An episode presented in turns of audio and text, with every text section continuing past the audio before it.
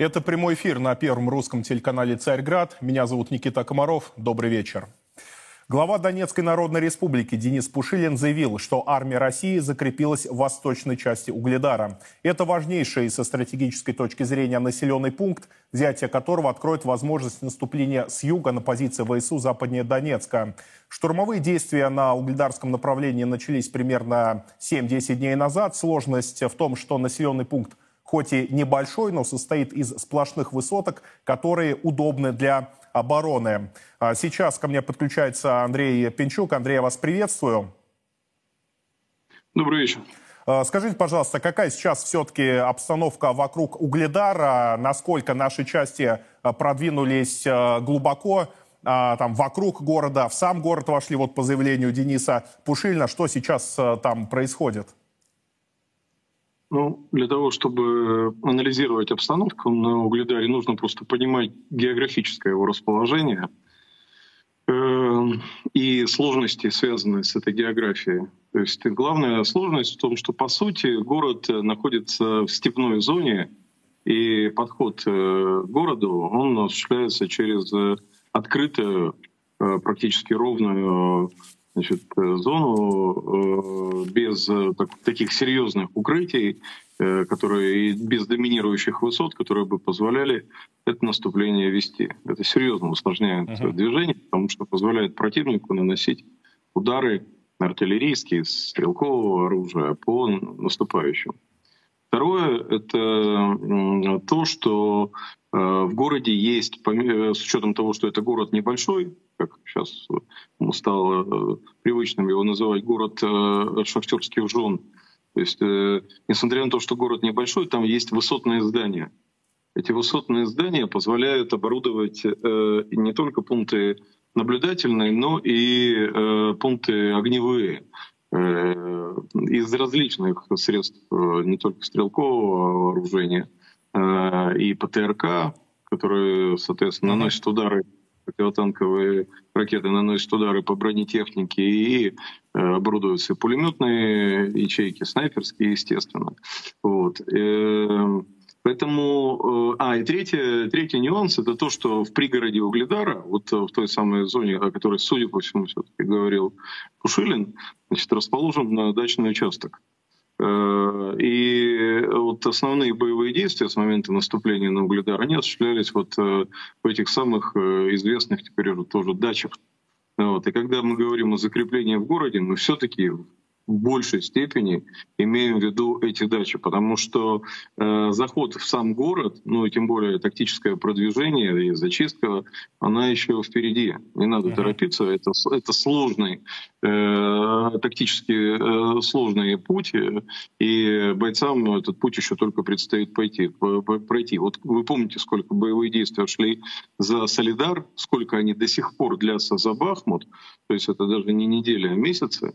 Вот. И, по сути, начало боевых действий активных по, по взятию Угледара, оно исчисляется там несколькими неделями, вот если брать совсем уж подготовительные меры. Так что э, нет, конечно, о взятии города говорить преждевременно, вот. Но есть определенная наступательная динамика. Ну, правильно я понимаю, что решено не в лоб, что называется, штурмовать Угледар, а именно повторить тактику, в том числе и в Солидаре, которая применялась охватить э, населенный пункт э, с двух сторон и дальше уже постепенно противника оттуда выкуривать, может быть, сделать так, чтобы они сами рано или поздно отошли. Понимаете, в чем дело? В теории, ну и на, на звук, э, это звучит правильно. И на самом деле это ну, было бы самым эргономичным и, и, в принципе, с точки зрения потерь, самым верным mm-hmm. было, было бы решением, э, если бы не несколько нюансов которые, судя по всему, э, критическим образом влияют на обстановку. Вот смотрите, вот э, все, что мы там в теории знаем даже на обывательском уровне о ведении боевых действий, там э, видели, ну, допустим, на парадах, в парке Патриот и прочее, говорит нам о том, что такие боевые действия, конечно, не, не должна вести пехота, не должны вести там бойцы. Эти э, вопросы должны решать авиация, э, дальнобольное точное вооружение, ракетное в том числе и в первую, наверное, даже очередь, uh-huh. вот, и э, различные средства там, сначала разведки, потом поражения. Значит, э, мы э, такого широкомасштабного применения авиации в Угледаре не видим. Почему? Ну, потому что, к сожалению, большому сожалению, на самом деле, у противника до сих пор не, не поражены средства ПВО. И э, значительная часть нашей боевой авиации работает, ну, вынуждена работает на удалении, вертолеты периодически наносят удары так называемым способом кабрирования, то есть сноса точность и, соответственно, значит, поражающий эффект э, резко снижается. Это э, к чему я это все говорю, отвечая на ваш вопрос. Вот если бы можно было вот отработать по классике военной таким образом, погасить дальнобойную артиллерию, Э, погасить какие-то крупные очаговые точки расположения противника, и потом можно было бы окружать город. Прекрасно, он в осаде. Но если этого не сделано, вот представьте, сейчас значит, подразделения начинают просто окружать город, да, а у вас, э, по сути, у противника есть все средства для того, чтобы методично уничтожать, бить в тыл, бить во фланге, с другой же стороны тоже. Тем более противник. местность благоприятствует, э, как вы уже сказали. Верно. Это открытая местность. Вот вы стали в круг, вы кого-то окружили, а кто-то вас окружил, ну или в вашем фланге, или вашем, угу. за вашим затылком стоит. Поэтому э, все бы было замечательно вот с этим окружением и с движением э, в дальнейшем направлении, если бы э, не как э, в известном анекдоте не нюансы некоторые.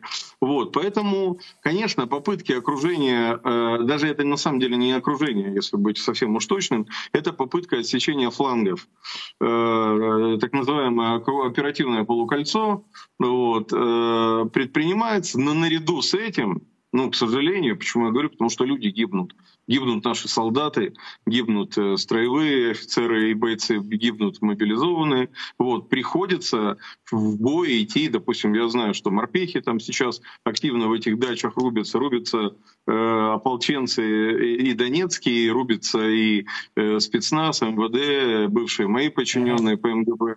Э, значит, э, поэтому э, частично да, отвечаю, завершаю вот ответ на ваш вопрос, попытки взятия в окружение предпринимаются, попытки отрезания флангов предпринимаются, наряду с этим идут э, бои и такого флангового наступления, вернее, лобового наступления. Это Ан- Андрей, а почему именно вот эта точка стала горячей? Почему именно там э, начались наступательные действия, а не на каком-то другом э, участке фронта? Я имею в виду вот эту южную, если брать, э, ну, линию, что ли, от э, Запорожья до Донецка. Угу. Э, ну, на самом деле, я думаю, э, вот э, сразу хочу оговориться, что все, что я говорю, это предположение, то, что да, там, конечно, ну, аналитика, это не разглашение военной государственной тайны, потому что я о ней не осведомлен. Так что я просто вот версии высказываю. Э, смотрите, э, во-первых, у нас э, наступление не только на Угледаре, у нас наступление, ну понятно, Солидар, Бахмут. Да. У нас, ну, я вот эту южную часть фронта беру. Да, да, то есть у нас есть ряд точек, не одна, а ряд точек, значит, на которые есть активизация, причем наступательная активизация с нашей стороны. Значит, по всей военной стратегии это значит, что какие-то из ударов ложные, какие-то из ударов предполагаются к дальнейшему развитию. Я думаю, честно говоря, что еще много зависит от того, как пойдет. Так, если uh-huh. уж совсем честно. Думаю, что вот где прорвется, туда и, значит, будем накатывать. Но, конечно же, есть какой-то генеральный план наступления, который сейчас отрабатывается. И вот э, э вы, наверное, э, если вы задаете эти вопросы, вероятно, э, смотрели на карту, где расположен Угледар, и увидели, что он, по сути, является таким вот выступом, выступом э, в сторону, ну, наверное, даже в большей степени Мариуполя. И, э, по сути, Угледар является очень хорошей э, тактической площадкой для того, чтобы э, сконцентрировать войска украинские и наносить, наносить потенциальный наступательный удар. Поэтому, с одной стороны, ну, как я предполагаю, это купирование значит, попыток противника к наступлению, удачных, удачной для противника площадки для наступления и, соответственно, ликвидация площадки для того, чтобы наше наступление не погасило. Uh-huh. И, с другой стороны, как следствие, это дает возможность нам, вы правильно сказали про Запорожье, то есть, по сути, это дает нам возможность развивать Э, значит, запорожское направление, не ожидая удара с фланга. То есть, по сути, э, при расположении, при накоплении сил противника на угледарском направлении, как только мы идем вперед, нас сразу же бьют в бок. В наступающие,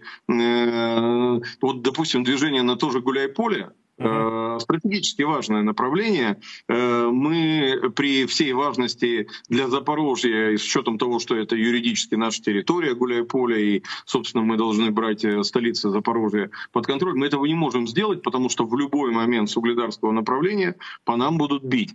Ну, вот. ну и третья причина, вот смотрите, вот сейчас одна из важных не только военных причин для того, чтобы ну, говорить об этом направлении, это логистика на, на, на направлении Крыма. Э, автомобильная, железнодорожная логистика, ну и, в принципе, автотранспорт. Так вот, э, опять же, вот гляньте на карту, вы увидите, что это один из самых узких, может быть, даже самый узкий, я так специально не замерял, участков для э, значит, автодорог и железнодорожных дорог, которые вот ведут на этом направлении. Соответственно, освобождение угледара резко повышает уровень и военной, ну и гражданской логистики тоже. Угу. Поэтому все эти причины, ну, конечно, достаточно да, То есть комплекс весомо. причин поднимается. И, Андрей, последний вопрос, последний такой тезис э, предлагаю развить. Вот на ваш взгляд, можно ли сравнивать э, битву за Угледар с Бахмутской мясорубкой, как ее называют, э, учитывая такой контекст, что и э, Евгений Пригожин неоднократно подчеркивал, основная задача вот на Бахмутском участке, на Артемовском участке, это не взятие населенного пункта как такового, а уничтожение как можно больше, большего количества живой силы противника, боеспособных подразделений. Вот здесь, опять, на ваш взгляд, ситуация похожа или все-таки а, различные задачи преследуются? Нет, ситуация не похожа. Ситуация не похожа по одной простой причине. Вот в последнее время битва в Солидаре и в Бахмуте она носила, э, она осуществлялась в режиме такого, в такой режиме оперативной паузы. Uh-huh. То есть, по сути, и мы, и противник, э, наш враг, накапливали резервы. Мы осуществляли ввод мобилизованных подразделений, мы дооснащали, значит, давали возможность отдохнуть подразделениям и так далее. И ЧВК «Вагнер» в этой связи выполняла важнейшую функцию, потому что они э, фиксировали, э, сдерживали фронт, не давали возможность фронту растечься там и, допустим, допустим, в режиме осени прошлого года осуществить поиски, прорыв каких-то э, узких точек. И вот то самое пресловутое перемалывание, мне очень не нравится это слово, потому что за, за, это, за этим словом жизни сотен наших бойцов, да. вот, но оно давало возможность эту оперативную паузу удержать до определенного момента. Вот сейчас Э, и, честно говоря, знаете, вот те, кто говорит, что Солидар, он не так стратегически важен, он, может, действительно не так стратегически важен, как, в отличие, кстати, от Угледара, но он давал возможность эту паузу зафиксировать. А вот сейчас эта пауза закончилась. И сейчас вот то, что мы видим, это реально боевые действия уже в режиме попытки поэтапного развития наступления на стратегически важных направлениях. Ну, конечно, это две разные истории. Я вас понял. Андрей Пичок, Пинчук был у нас на связи. Большое вам спасибо за столь э, компетентный анализ. Мы переходим сейчас к иной теме. Министерство экономического развития выступило против принудительного лицензирования зарубежного кино в России. Сенаторы Совета Федерации некоторое время назад обратились в ведомство э, Решетникова с э, подобной инициативой. Причем в предложении предусмотрено не только а, принудительное лицензирование без согласия правообладателя, но и принудительная выплата им вознаграждения. Хотя, учитывая законодательные особенности, деньги иностранцы все же вряд ли бы получили, они бы копились на счетах типа С, как сейчас копятся там дивиденды, проценты а, по ценным бумагам и так далее. Ну, то есть фактически эти деньги были бы замороженные. Тем не менее, Министерство экономического развития отказало сенаторам в инициативе, сославшись на нарушение таким образом международных соглашений и некие негативные оценки российского законодательства и правоприменительной практики в сфере защиты имущества и а, имущественных прав. Весьма странные, на мой взгляд, э, ответы, но, может быть, это только на мой взгляд. И обсудим сейчас тему с э, экспертами. Ко мне присоединяются Павел Паникоровский и Дмитрий Любомудров. Господа, я вас приветствую. Добрый день. Павел, давайте начнем с вас. Ну, объяснение, которое выдал Минэк, оно такое ощущение, что даже не из 2021 года, а из 2005. Ну, на мой взгляд, по крайней мере, у нас э, открытое экономическое противостояние – геополитическое противостояние. Мы опять говорим о каком-то международном а, праве. Там, понятно, некоторые скажут сейчас, что да вот, зачем нам западные фильмы смотреть, э, там, отечественное кино надо, надо поддерживать. Безусловно, это надо делать, но мы все понимаем, что объем отечественного, кинопрок... отечественного кинопроката, он пока что не такой большой, хотя бы а, какое-то какое время нужно, чтобы адаптироваться. Вот ваше мнение, чем может быть, иные какие-то причины такого решения отказа Минека имеются, нежели а, ссылка на какие-то международные обязательства? Ну, мне кажется, это какая-то такая беззубая позиция. Просто э, мы там мы против, потому что там бабий газ против. То есть, как бы вот э, ситуация изменилась. Изменилась она на 180 градусов, а э, Минэк э, действует в фарватере такого восприятия, правильно вы сказали, там 2005 года а, как бы быть добренькими для всех. Ну, мне кажется, уже позиция быть добренькими для всех уже она такая какая-то не, актуальная. Нужно уже как-то немножко застаивать свои интересы, в первую очередь э, интересы своих собственных граждан, которые по большому счету э, лишены просмотра э, там мировых бестселлеров и в этом плане явно происходит ущемление наших собственных прав. А мы еще этому всячески потворствуем. Ну, на мой взгляд, это глупость. А вот сегодня, допустим, Минюст, э, вышла новость, что Минюст сказал, что он поддерживает эту инициативу. Uh-huh. Поэтому э, там между башнями тоже договоренности пока нету. Вот, и, видимо, это противостояние, оно в каком-то виде еще будет э, продолжаться. Ну, я сейчас подчеркну, что мы говорим именно об такой экономической составляющей, содержательную э, часть не рассматриваем. Здесь э, там свои свои ведомства должны либо разрешать тому или иному фильму показываться в нашей да, стране, либо верно. нет. Как бы, вот, именно, да, мы с экономической точки зрения. поле, то конечно же, в этой ситуации тогда будет уже там Министерство культуры регулировать. Да. Э, там, если там контент какой-то не соответствующий нам, нашим представлениям о добре и зле, э, тогда, наверное, его лучше не пускать. Но это не значит, что надо все западное окрестить черным цветом, намазать и все сказать, что больше нам, нашему зрителю такое смотреть не надо ни при каких обстоятельствах. Ну, да. это глупость. Э, Дмитрий, ваше мнение, какие здесь, э, может быть, еще причины есть, помимо вот этой ссылки на международную практику? Не, не практику, а право. Если говорить э, холодным профессиональным языком, то надо бы признать, что вся система международного права рухнула с момента ликвидации Советского Союза. И в этот период я бы рекомендовал руководству нашего государства – специальным указом, а затем законом приостановить действие всех международных договоров э, со всеми недружественными странами. В отношении тех, кто не вводил э, против нас санкции и не является недружественным, э, я бы рекомендовал заключать двухсторонние договоры и смотреть, как относятся к нам в этой стране, соответственным образом и сохранять их права или не сохранять. Что же касается недружественных стран, тут дело не в фильмах, а, а в том, что есть масса гораздо более серьезных вещей. Э, это лицензирование программного обеспечения э, станков наших заводов, в том числе военных, э, которые точно так же работают по лицензионным договорам. И это уже обороноспособность. Очень много есть компаний западных, которые нарушили свои обязательства, и они иногда наносят нашим заводам вред тем, что они э, программным обеспечением портят станки.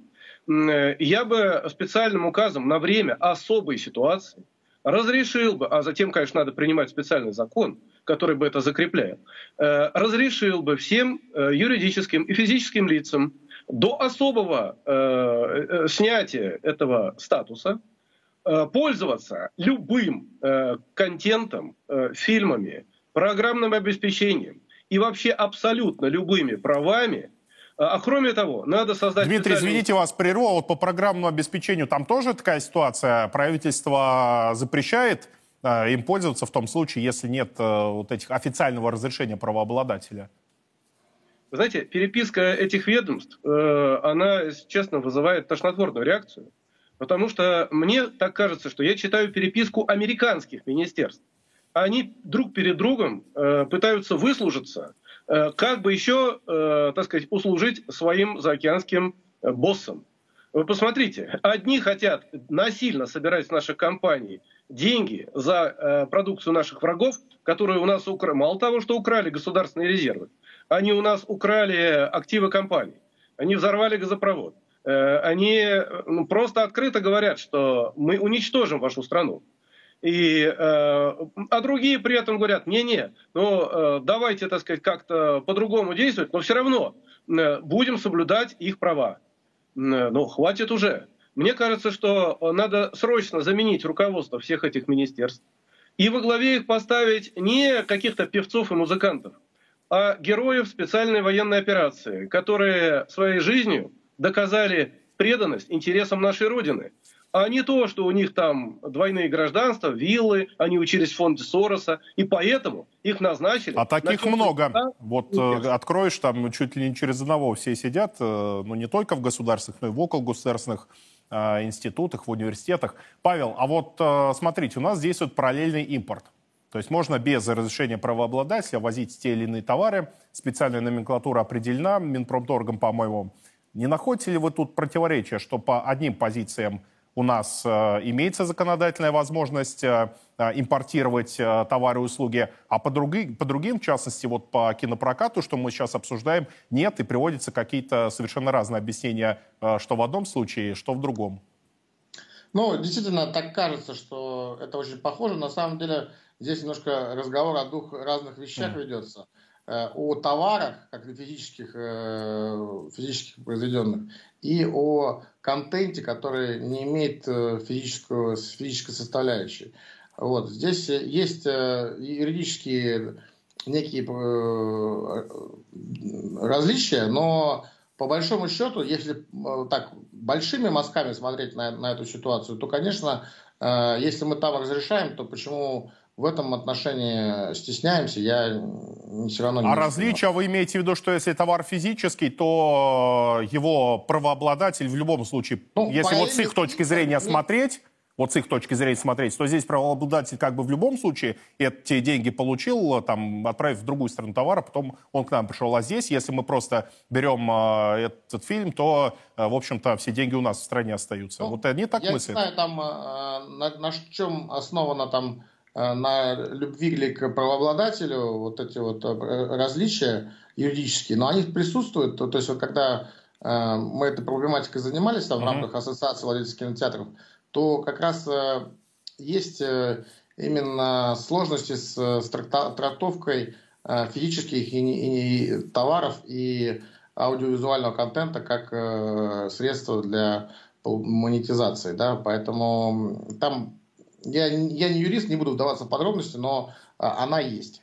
Юридическая, uh-huh. именно юридическая. Но я говорю, что политическое, условно, а, различие большого я, допустим, не наблюдаю. Ну да, вот э, вы сказали, что юридической есть э, разная трактовка, но так вот э, с обывательской точки зрения все равно очень странно звучит. Дмитрий, но вот мы, получается, опять в эти юридические тонкости и дебри влезаем, это значит можно, это нельзя, обсуждения постоянно идут. Может быть, пора политические решения принимать и как бы пакетом все, все эти решения проводить, несмотря ни на какие запятые? Совершенно верно. Решение должно быть политическое на уровне главы государства. Э, компания конкретная не должна э, нести юридические риски от того, что наши враги начали против нас войну.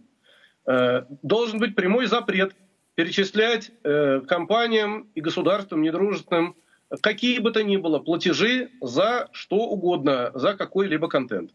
Надо создать специальный фонд погашения ущерба, который они нам нанесли открыть, например, спецсчет в Центральном банке.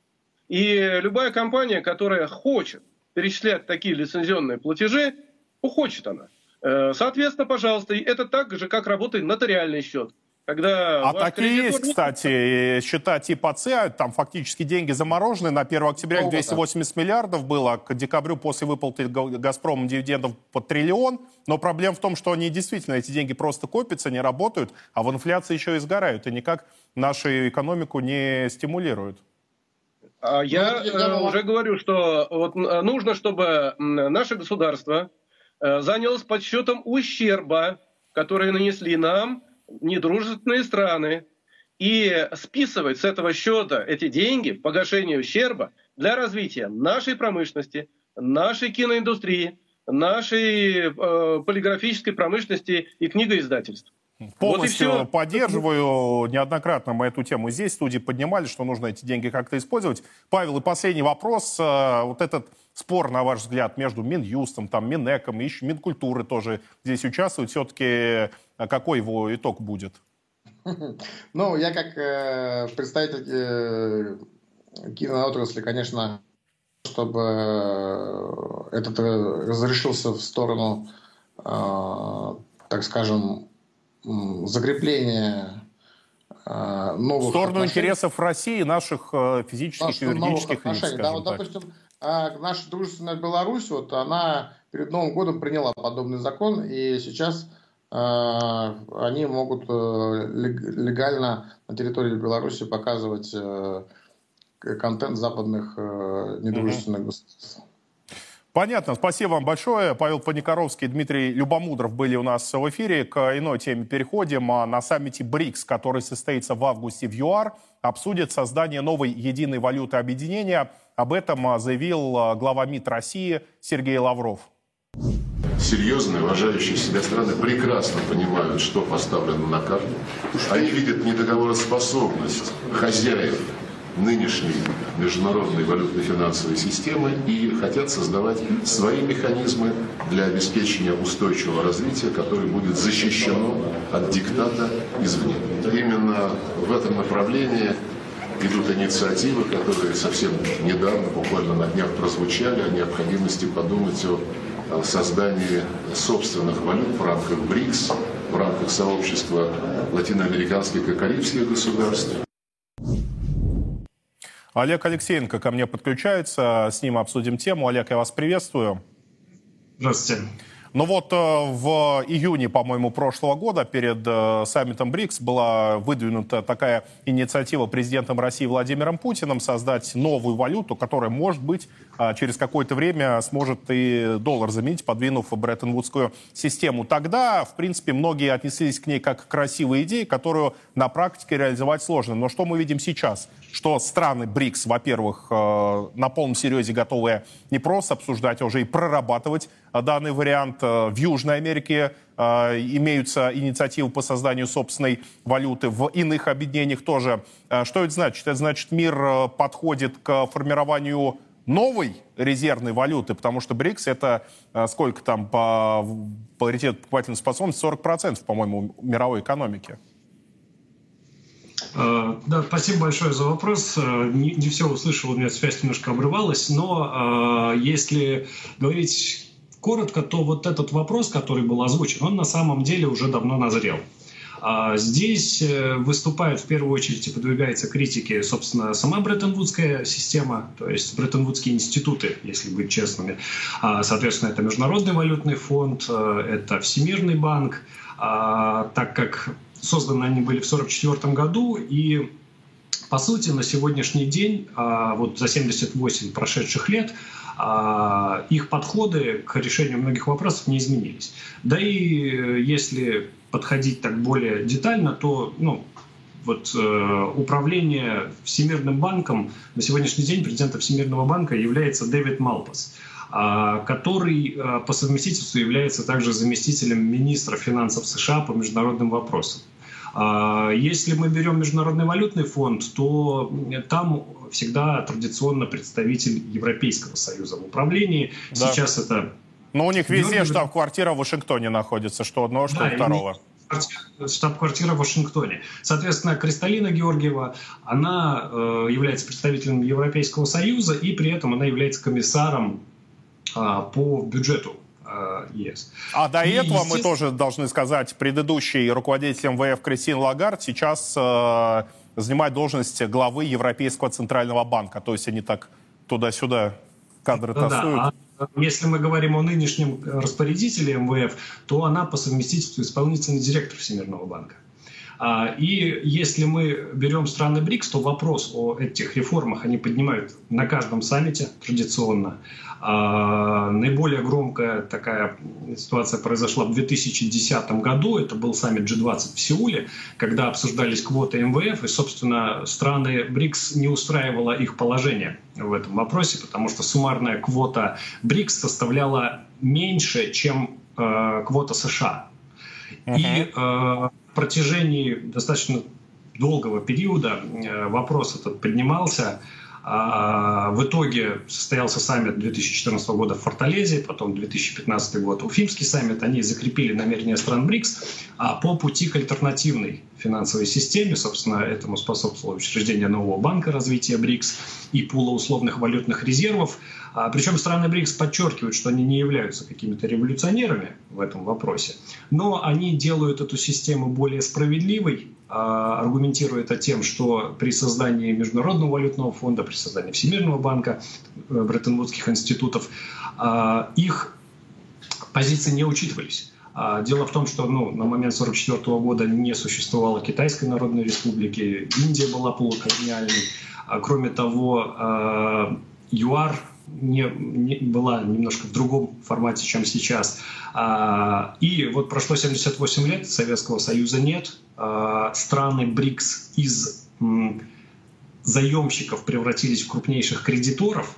Да, это а, тоже и, очень и, важный и... момент, тоже необходимо отдельно выделить. Теперь не Китай, Индию кредитуют западные государства, а они уже э, свои финансовые институты внедряют на, по всему миру.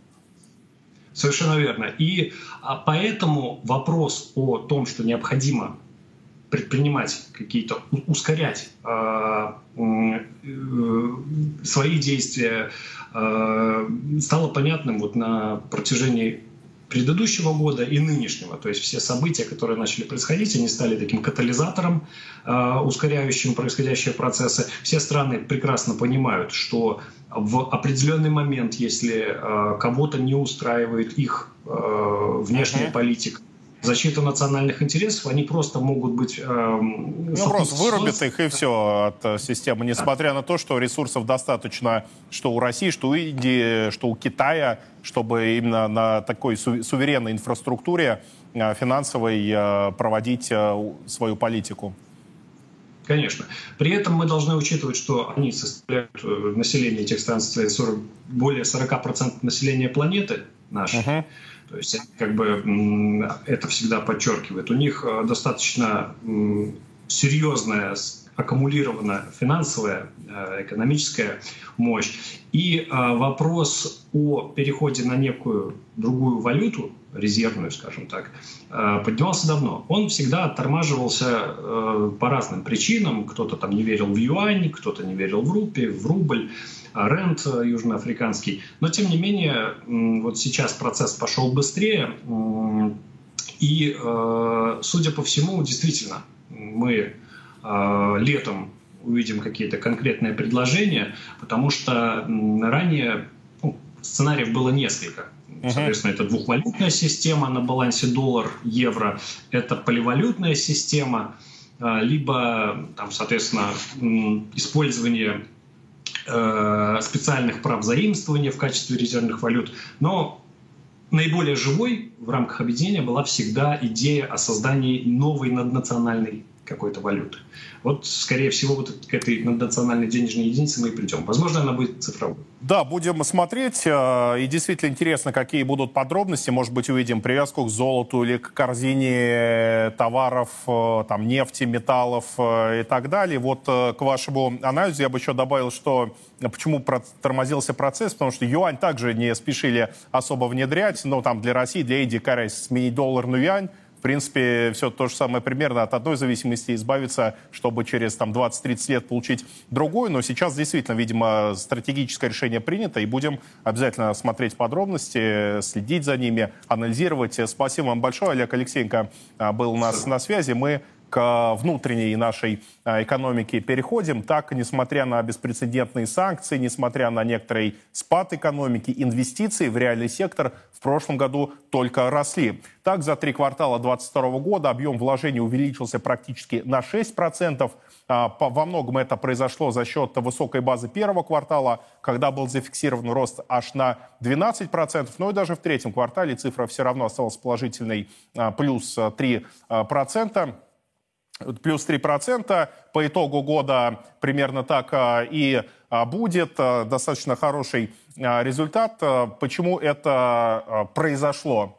Вот важно понимать, вроде экономика падает, вроде там санкции беспрецедентные накладываются. У нас рост. Бюджетная политика правительства Мишустина – которая заключалась в активном а, стимулировании а, экономики, которая заключалась в а, ускорении инвестиций, дала свои результаты. Но важно же не только там, довольствоваться тем, что было. Да, мы получили 16, 16 триллионов по третьему кварталу. Да, почему, кстати, я сказал за 9 месяцев, потому что итоги за полный год за все четыре квартала не подведены, это где-то в феврале, в марте будет. Э, тем не менее, я думаю, цифра, э, не то, что я думаю, однозначно она будет в положительной зоне, примерно 3%, даже если по четвертому кварталу мы увидим а, спад некоторый за счет высокой базы прошлого года, то вот э, все равно цифра по году будет достаточно хорошей. Теперь вопрос в том, как эту тенденцию сохранить и даже ускорить. Об этом будем говорить с экономистом Андреем Бархот. Андрей, я вас приветствую.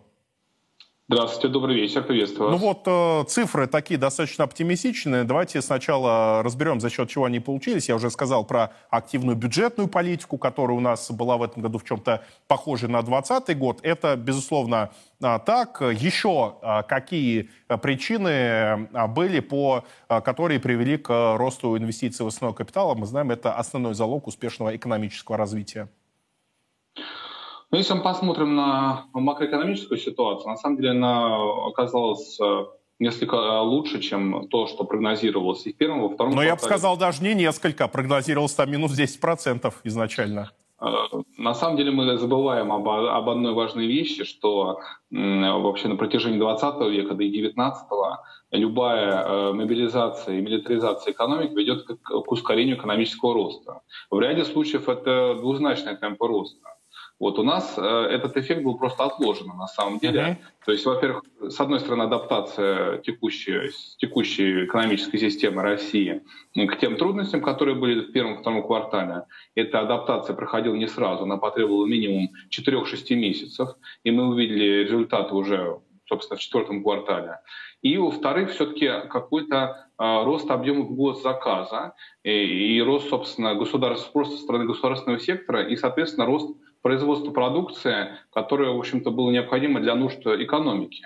Да, и в рамках вот этого, так сказать, пресловутого импортозамещения у нас часть продукции, товаров, работ, услуг, она уходит с рынка, необходимо его замещать. Замещать либо, соответственно, импортом из других стран, либо собственным производством.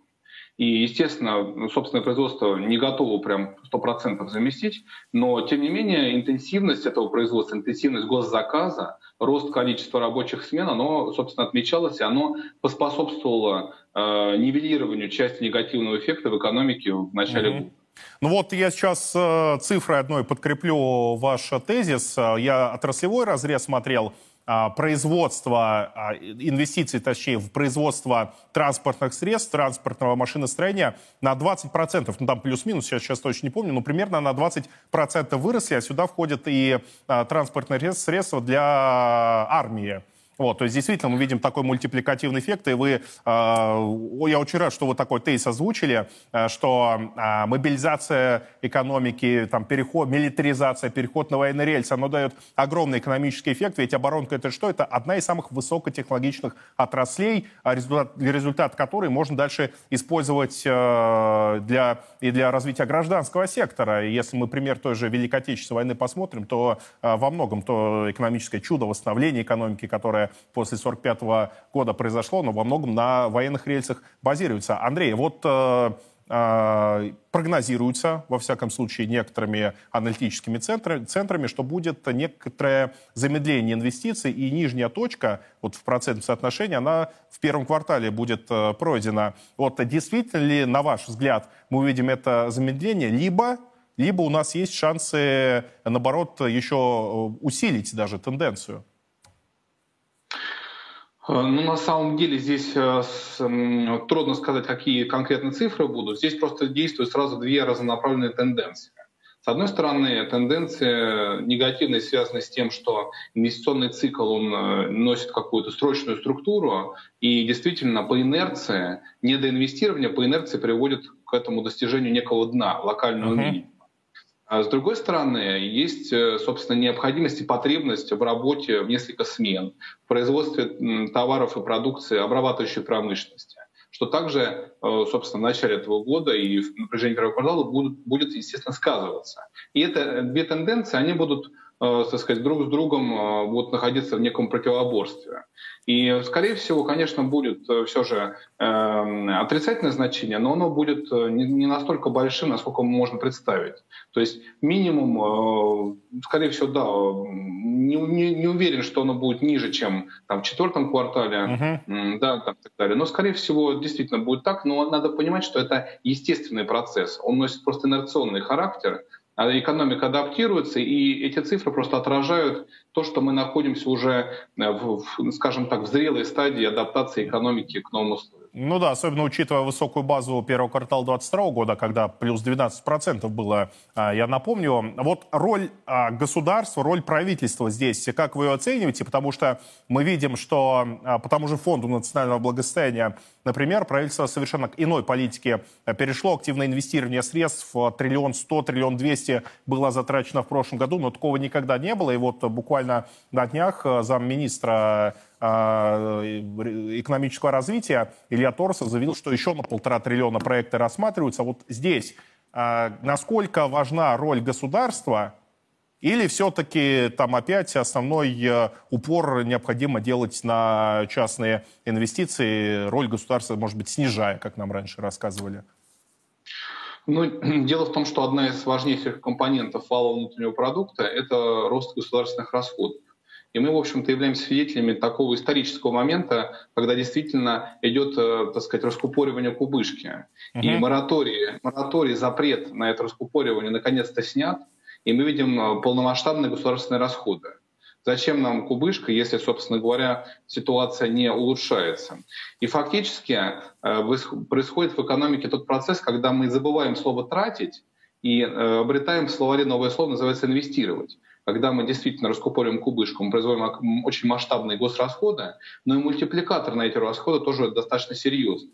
И э, последующий рост за этим валового выпуска промышленного производства и ВВП, он будет более чем серьезный. Uh-huh. Поэтому в данном случае роль государства в виде Э, достаточно масштабных госзаказов и госрасходов, ее трудно переоценить, она должна сохраняться на всем протяжении, как минимум, адаптации экономики к новым условиям. Ну и, может быть, даже увеличиваться. Сейчас давайте про банки поговорим, ведь э, мы знаем наши проблемы с бюджетом, э, намечающиеся, и необходимость в новых инвестициях, о чем мы говорим. А где деньги взять? Вот такой вопрос главный. Но вот на банковский сектор обратим внимание. По итогам 2022 года его прибыль составила 203 миллиарда рублей. Да, это немного, но тем не менее это пусть небольшой, но все равно плюс. Особенно если учитывать тот факт, что по первому полугодию, я напомню, был зафиксирован убыток в размере полутора триллионов рублей. Это значит, во втором полугодии просто огромная прибыль была получена, пусть и за счет переоценки. А вот что касается 2023 года, то здесь в регуляторе прогнозируют весьма уверенные показатели в более чем 1 триллионов рублей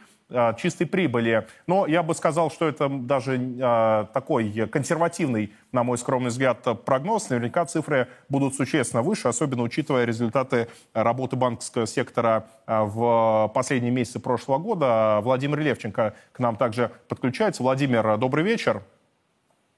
Доброго вечера. А какой, с какой стороны я хотел, хотел бы здесь подойти? Мы э, видели, как в прошлом году правительство повысило налоги на э, нефтегазовую отрасль, на производителей удобрений, кто там еще попал, угольщики попали. Но у них, э, по мнению правительства, имеется сверхприбыль, которой они в кризисный момент должны поделиться с государством. Мы видим, что банковский сектор, в принципе, тоже а, работает а, достаточно успешно. Тот триллион а, прогнозируемой прибыли, который был озвучен, скорее всего, прогноз весьма консервативный. На ваш взгляд, можно ли и нужно ли а, дополнительным а, налогом обложить банковский сектор, чтобы изъять вот эту вот а, сверхприбыль, либо ничего не трогать, там работает а, и ладно, в принципе, для экономики это только плюс. Ну, во-первых, цыплят по осени считают, как мы с вами знаем. Конечно. Все вот эти все, да, поэтому все эти прогнозы... А налоги заранее. Но заранее, у нас много чего любят считать заранее, поэтому, да, если а, у нас в конце 2021 года тоже много чего кто считал, да, и на все предупреждения, в том числе, которые там мной были а, озвучены, все так махали рукой и говорят, да, мол, все это ни о чем. А и до сих пор, собственно, все прийти не могут после этого. А, поэтому все-таки э, нужно исходить из там плюс-минус реальности. А что будет с банковским сектором? Ну, смотрите, да, что будет с тем же нефтегазовым сектором? Здесь э, правительство более или менее посчитать может. А с банковским сектором тоже можно посчитать. И более того, это проще – но для этого нужно uh-huh. сделать так, чтобы у нас деньги в стране оставались. Вот это самый главный фактор. А что делают да, наш э, финансово-экономический блок? Он делает все, чтобы капитал просто бежал, сломя голову из нашей страны. 250 ну, миллиардов вообще, по 2021 так... году отток капитала. Ну, что там было по 2021 это дело десятое. Оно по 22 по 22 вот, а, вот по 22-му да. это очень важно, потому что 22 год это год, да, а, когда у нас военные действия идут, ну, да, в рамках специальной военной операции. А, соответственно, когда капитал бежит при наличии военных действий, это уже совершенно, э, это уже совершенно другая история, мы с вами прекрасно понимаем. И финансово-экономический блок правительства это понимает гораздо лучше нас, но продолжает делать все то же самое. Да, на минуточку. А, и в целом, если мы с вами так глубоко изучим э, ситуацию в нашей экономике, с нашим финансовым рынком и так далее, то мы увидим, что все вот результирующие, да, математические, они очень просты. И они, собственно, сводятся к оттоку капитала. И стоило в прошлом году, да, несмотря вот на те колоссальные цифры, которые вы сейчас только что озвучили по на оттоку капитала, стоило на какое-то время, именно подчеркну, на какое-то, ну, немного этот самый отток капитала уменьшить, как у нас, несмотря на вот все, что мы с вами да, по прошлому году видели, у нас э, почти на 6% выросли инвестиции в стране. Вот вам и роль банковского сектора. Поэтому все упирается в отток капитала. И э, в, ну, понятно, что у нас основной удар пришелся на крупнейшие госбанки – Опять же, Но они наши... хорошо работу восстановили, деньги сейчас зарабатывают, как мы видим из отчетностей. Мы этого не видим из отчетности, потому что полной отчетности до сих пор нет. Есть какие-то отдельные точки, которые в отчетности выдал Сберг. И, то, и, и не более того. И все это с, ну там не будем вдаваться в подробности, с, в общем, большим количеством тумана. Да, назовем это своими именами. А, по этой причине, что мы, я к чему, э, что хочу сказать, uh-huh. что многие годы Банк России целенаправленно да, а, увеличивал долю государственных и около государственных банков в банковской системе, буквально в смысле слова каленым железом, выжигая все остальное. И, ой, то же самое, что и с потерей 300 с лишним миллиардов золотовалютных резервов, вот все то, да, что было, ну, что перетекло в такой гос или около гос, именно банковский сектор – прям жестко попала под санкции. Ай, молодца, что называется. Соответственно, ну вот если, что нам нужно сделать? Нам нужно делать а, то, чтобы, а, ЦБ перестал вот, заниматься подобными вещами, чтобы банковская система получила четкие, причем железобетонные гарантии того, что вдруг просто так, да, а, к вам не придут в какой-нибудь там малый, средний или даже крупный, но не государственный банк и не отберут там лицензию или еще как-нибудь э, по-другому не накажут, и тогда вот тот просто тот рост инвестиций, который является следствием да, просто ну, сильного роста денежной а, массы, ну, здесь такая, э, как сообщающийся сосуд, на самом деле, тоже не будем ну, углубляться а, сильно, тогда вот эти деньги пойдут в нашу экономику. И пойдут они, естественно, через банковскую систему. И все и в экономике, и в банковской системе будет хорошо. Да, ну, полностью согласен нужно... по оттоку капитала. Андрей, а вот давайте, вот у нас осталось сколько, 40 секунд. Лаконично, вы здесь находите противоречия? С одной стороны, финансовый блок а, думает, как наполнить бюджет, а, увеличивает расходы, там думает, а, что по доходам делать. С другой стороны, принимает такие решения, согласно которым 200, минус 250 миллиардов по предварительному прогнозу а, долларов оттока капитала, которые могли бы сохраниться у нас в стране и работать на нашу экономику и на бюджет тоже. На самом деле здесь есть позитивные вещи, связанные с тем, что у нас корпоративное кредитование за прошлый год выросло на 14%. Но а, прибыль банковского сектора носит эфемерный характер, потому что есть еще потребность докапитализации э, сектора uh-huh. после признания всех потерь. Статистика действительно сейчас абсолютно туманна, мы не знаем истинную и потребность докапитализации. И было бы неплохо, если бы все эти прибыли триллионные автоматически списывались на рекапитализацию банковского сектора, они учитывались как чистый финансовый результат сектора. Тогда бы, по крайней мере, на казине пришлось бы э, выливать дополнительные деньги в сектор. Я вас понял. Ну, в прошлом году э, в правительство как раз, по-моему, только Газпромбанк э, докапитализировало через покупку акций. Могу ошибаться, но, по-моему, только ГПБ было. По остальным э, подобное решение принято не было. В любом случае, смотрим, что у нас в банковском секторе происходит. Действительно, с такой финансовой точки зрения он может стать реальным драйвером роста нашей экономики. Владимир Левченко, Андрей Бархота были у нас на связи. Большое вам спасибо за столь компетентный анализ. На этом а, я с вами а, прощаюсь. Это была программа «Царьград. Главная». Студия ведущий Никита Комаров. Увидимся завтра в 18 часов. До свидания.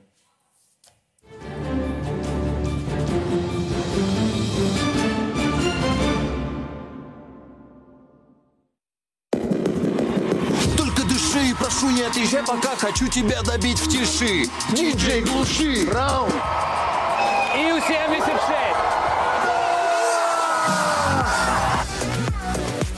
Отец свой пришел. Как же я рад тебя видеть. Пошел ты, папа. Слушай, ребенок это здорово. Давай для начала хотя бы хомячка заведем. Там э, фанатов много, все ждут. Задолбали мне уже эти фанаты. Ненавижу. А в школе? Я вам всем говорил, что у меня папа космонавт.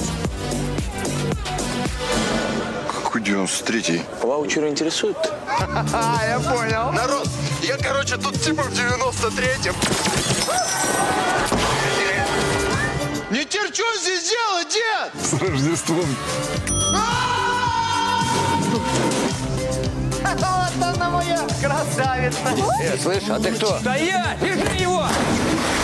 Ты кто такой, а? Как ты это сделал? Папа? Он останется с нами. Ладно, тогда с вас 10 штук зелени. Как мне к отцу относиться? Он в 90-е там такое натворил. Послушай, ты! Да он от мамы только одна фотография осталась. Не бывает безвыходных ситуаций. Сколько я вам должен за проезд? В бухгалтерии посчитаю. Но если ты завтра не вернешься, тебя нигде не будет. Ни в твоем времени, ни здесь.